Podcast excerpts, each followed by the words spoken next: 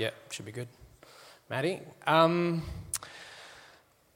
we have something called Saturday Sessions coming up in a few Saturdays' time. Um, and Matt, um, along with a bunch of others from Night Church, um, are part of a committee that put this, put this together.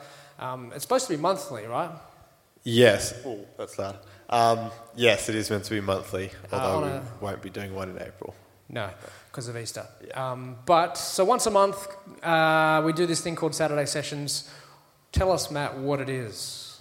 Um, yeah, so it's a monthly event where we come together um, and take issues or topic um, relevant to society at large and um, sort of give a presentation through a Christian lens um, and talk about it, open up a discussion with the audience um, through a Q&A and reflection um, and talk about how we as Christians can relate to that issue.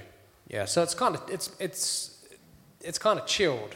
Yes. Yeah, right. Yeah, in a casual environment. Yeah. So there's there's food, uh, there's worship, there's time to worship, there's time to just chat and chill out as well. Um, why is it that we're doing this? Like, um, what's the thinking behind it? What are you trying to achieve um, in doing an extra thing on a Saturday night?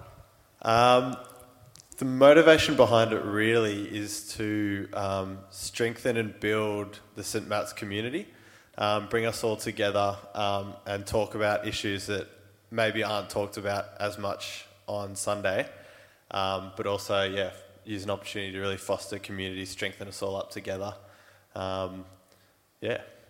Yeah, cool. And and some of those topics are really key, right? Like the first topic we looked at was was stress, anxiety, mental health stuff, De- yeah, depression, anxiety. Depression and anxiety, and you actually presented on that. Yep. Um, then our second one, we looked at um, friendship and loneliness, Yep. uh, which is kind of like a bit of an epidemic at the moment. And um, Benny Adamo helped us look at that. He did. And then the one that's coming up, so this is on the 28th of March, so two Saturdays' time um, from 6 p.m. There will be parking at the school um, to make it easier. And then you do go and jump out for dinner afterwards as well. Yes, we do right? go out together. Yeah. Yeah. Um, but in two weeks' time, what are we looking at? Yeah, I believe you're going to be running us through that again. Yeah. Yeah, so I'll the topic? present the next one, but um, the speakers will change and it won't just be me and Ben. Um, but the next one is on social justice. So I'll be looking at how um, Christianity in God is not our ticket out of earth towards heaven um, and we say goodbye, but rather it's our invitation to bring God's kingdom to earth, um, obviously with His help. Um, so I'll be looking at what role social justice plays in establishing God's kingdom here. Um, yeah, and by looking at Jesus' ministry, we can closely look at how or what we might do and what it looks like today, um, recognizing that it's quite a perhaps politicized and polarizing word. And there's lots of views about it, its place, and Yes. Yep. Yeah. yeah, so it should be spicy. Um, that's great. Look, can I, can I commend the Saturday sessions to you? It's a chance to go deeper um, theologically as well as an issue that's kind of right at the surface of society, as well as a chance to go deeper together as a community. So it's kind of um, one part teaching, but then also one part community. It's a chance to chill, to chat, um, and to get to know each other more um, over some food and a, and a spicy topic. So put it in your diaries. Um, we'd love to get a big crew along. Um, and uh, yeah, let's give Matt a round of applause. Thank you. Thanks, Matt. Uh, we're actually going to kick off our first uh, encouragement segment together. Um, and so I'm going to invite um, our sister Nat up um, to help lead us in that. And uh, I'm actually going to pray for you, Nat, as you come up, because I think that'd be a good thing to do. So let's pray. Heavenly Father, we thank you for uh, times like this, where as a family we get to get together and hear from your word, and particularly tonight we get to um, just be blessed and encouraged by our sister Nat. Um, we thank you, Lord, for the ways you've been at work in her life, and particularly this week as she has um, brought to bear her experiences and the ways you've been at work in her uh, to encourage us. Give us minds and hearts that are open to hear what you have to say, Lord, through her. We pray these things in your Son's name. Amen.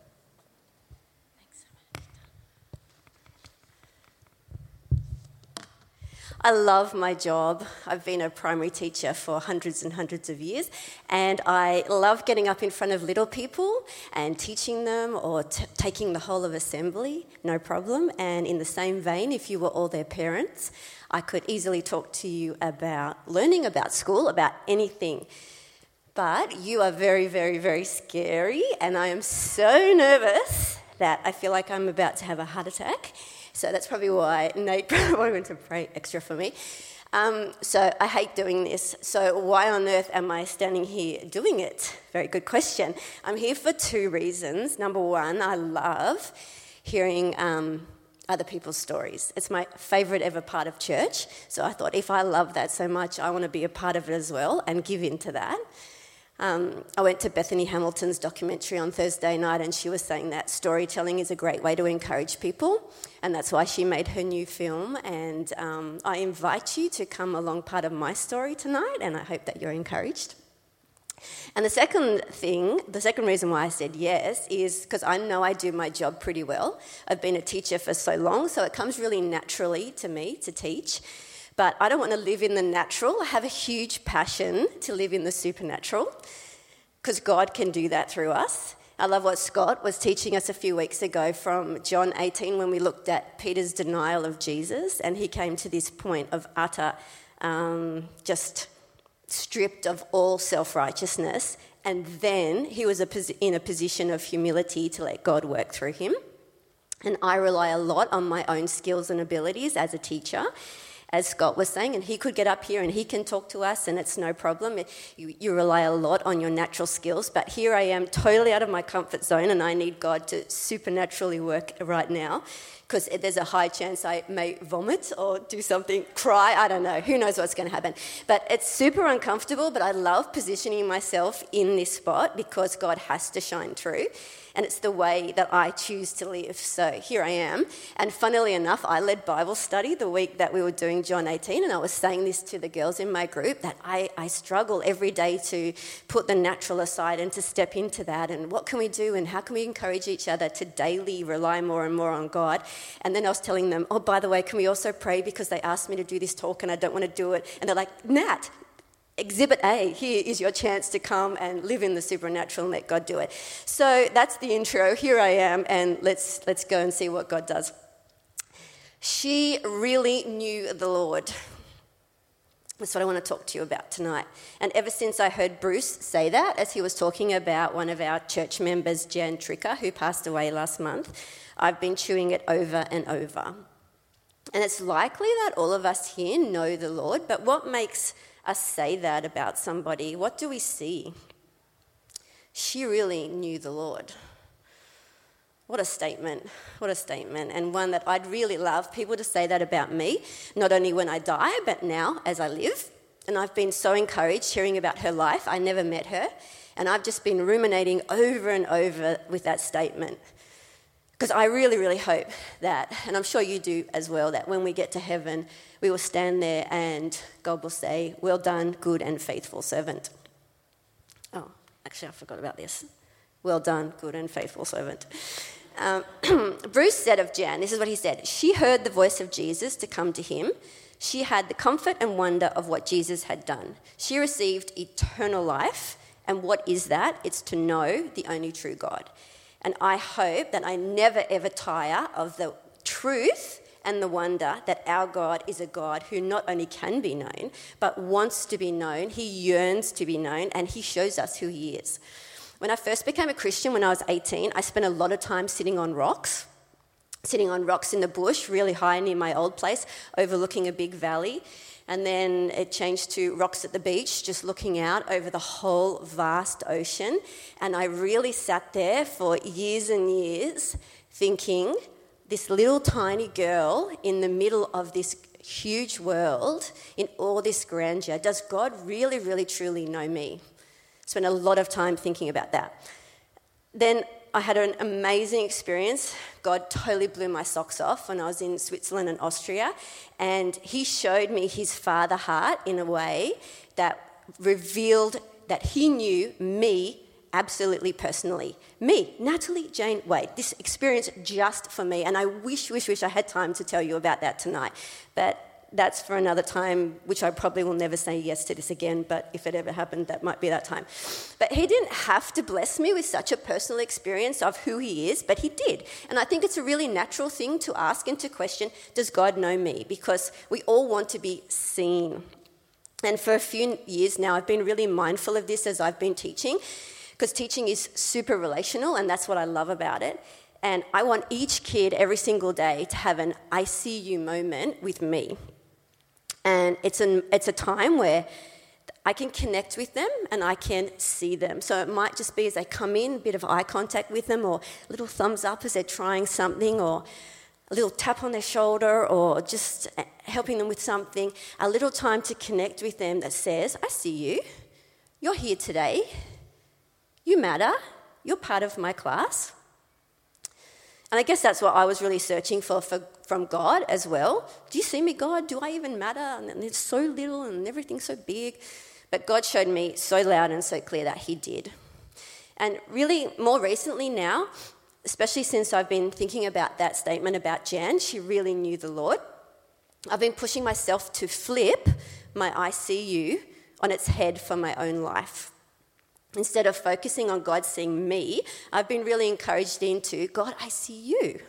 Because he says time and time and time again in his word that we can know him, we can see him, we can find him, we can approach the throne of grace with confidence. So I'm going to try and have my spiritual eyes open each and every moment. Ah, there you are, God. Yeah, I, okay, I see that. Interesting. I see that. I see that. Last year, I taught this little puppet called Henry, who just um, loved letting me know every moment where he was. Uh, Miss Wade, I'm, I'm just over here now. I'm just sitting here. Uh, Miss Wade, I'm just going to get some scissors. I'm just over here. And every time I'd sit down, he'd just tap me on the shoulder and I'd turn around and two centimetres from my face, here I am. this was so sweet. And I was very, very aware of his presence. And I'm practicing that habit right now of being equally aware of God's presence, of God's little taps on my shoulders. Nat, here I am, here I am. And that's so my relationship with him can grow. And Psalm 19 is my favourite psalm. And oh, my kids always say, You always say that's your favourite, because everything's my favourite. Um, but I'm a nature of lover of nature, and I connect with the psalmist opening when he says, "The heavens declare the glory of God; the skies proclaim the work of His hands."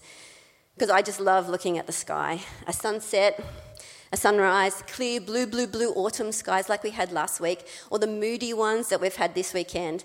To me, this verse just sings in my head every time I look at the sky. The sky screams of God's majesty and creativity and love and His glory. It's God's way of showing himself to us. If you want to know who God is, just go outside and look up. To me, that's a huge declaration of who God is.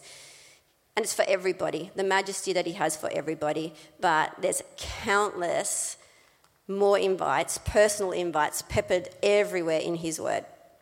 And if I were to ask you guys here who knows Jeremiah 29 11, I'm pretty sure that 90% of you would put your hand up or be able to say it along with me.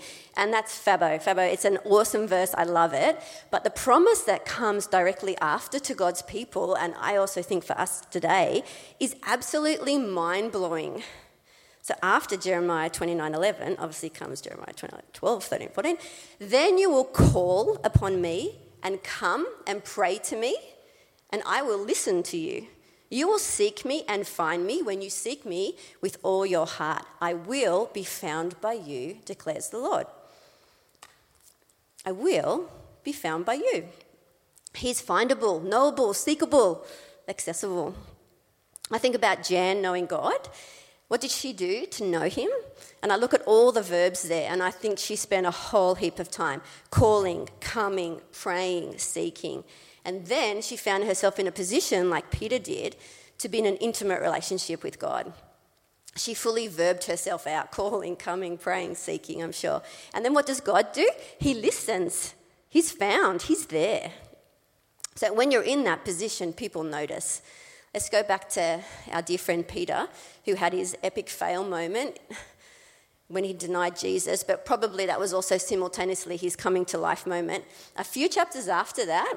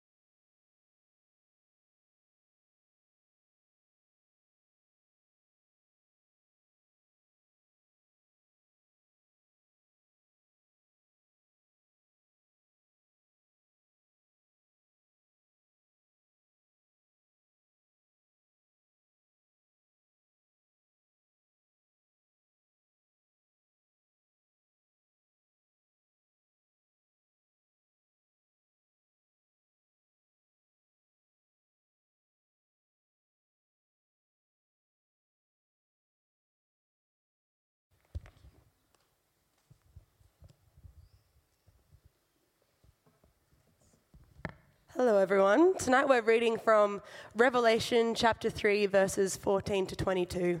And there should be Bibles in front of you which you can um, look on in.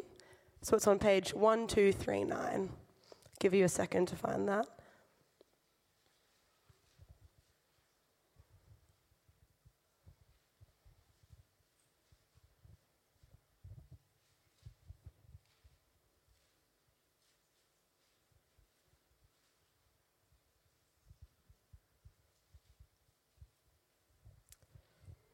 All right.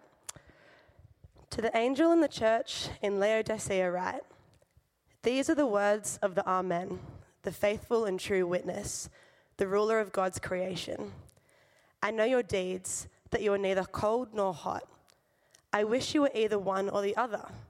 So, because you are lukewarm, neither hot nor cold, I am about to spit you out of my mouth. You say, I am rich, I have acquired wealth, and do not need a thing. But do you not realize that you are wretched, pitiful, poor, blind, and naked?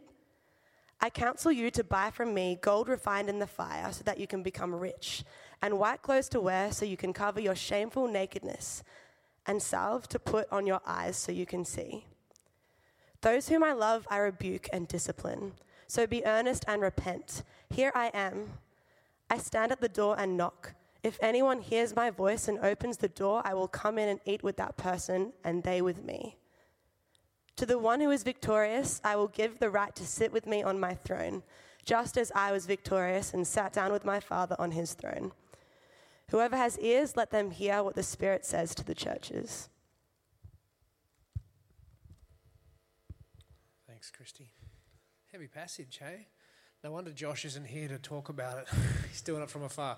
Now, what happened was um, he was he was dead set keen on coming tonight, but um, last night he has some symptoms. I think he's just a bit under the weather, but he just thought, given the situation uh, and what the medical advice is, um, he was just going to stay away. So he actually um, filmed himself delivering what he would have been saying if he was here with us tonight, and um, it's a reflection on Revelation chapter 3. So um, enjoy. I'm going to pop back afterwards and we're going to spend some time reflecting on both what Nat has shared and what Josh is about to share. Hey guys, uh, it's Josh here. Um, sorry I can't be with you all tonight. Um, unfortunately, I did come down with a few symptoms overnight, um, and I just thought it would be safer to lie low at home.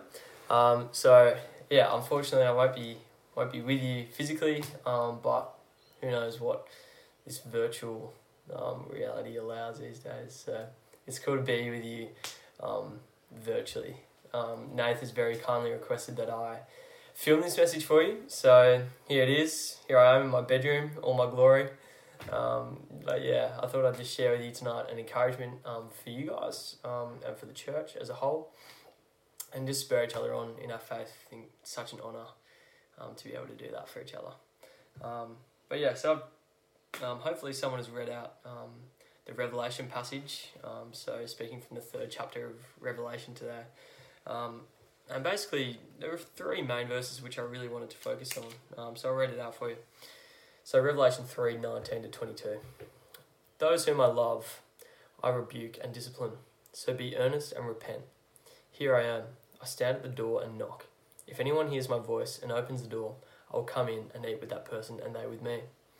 To the one who is victorious, I will give the right to sit with me on my throne, just as I was victorious and sat down with my Father on his throne. Whoever has ears, let them hear what the Spirit says to the churches. Um, so, yeah, I thought I'd share a little bit tonight about my journey my faith um, and really just my relationship with God and how that's progressed in the last 12 months. Um, and, and mostly through um, being involved with the church, being involved with St. Matt's um, at Manly.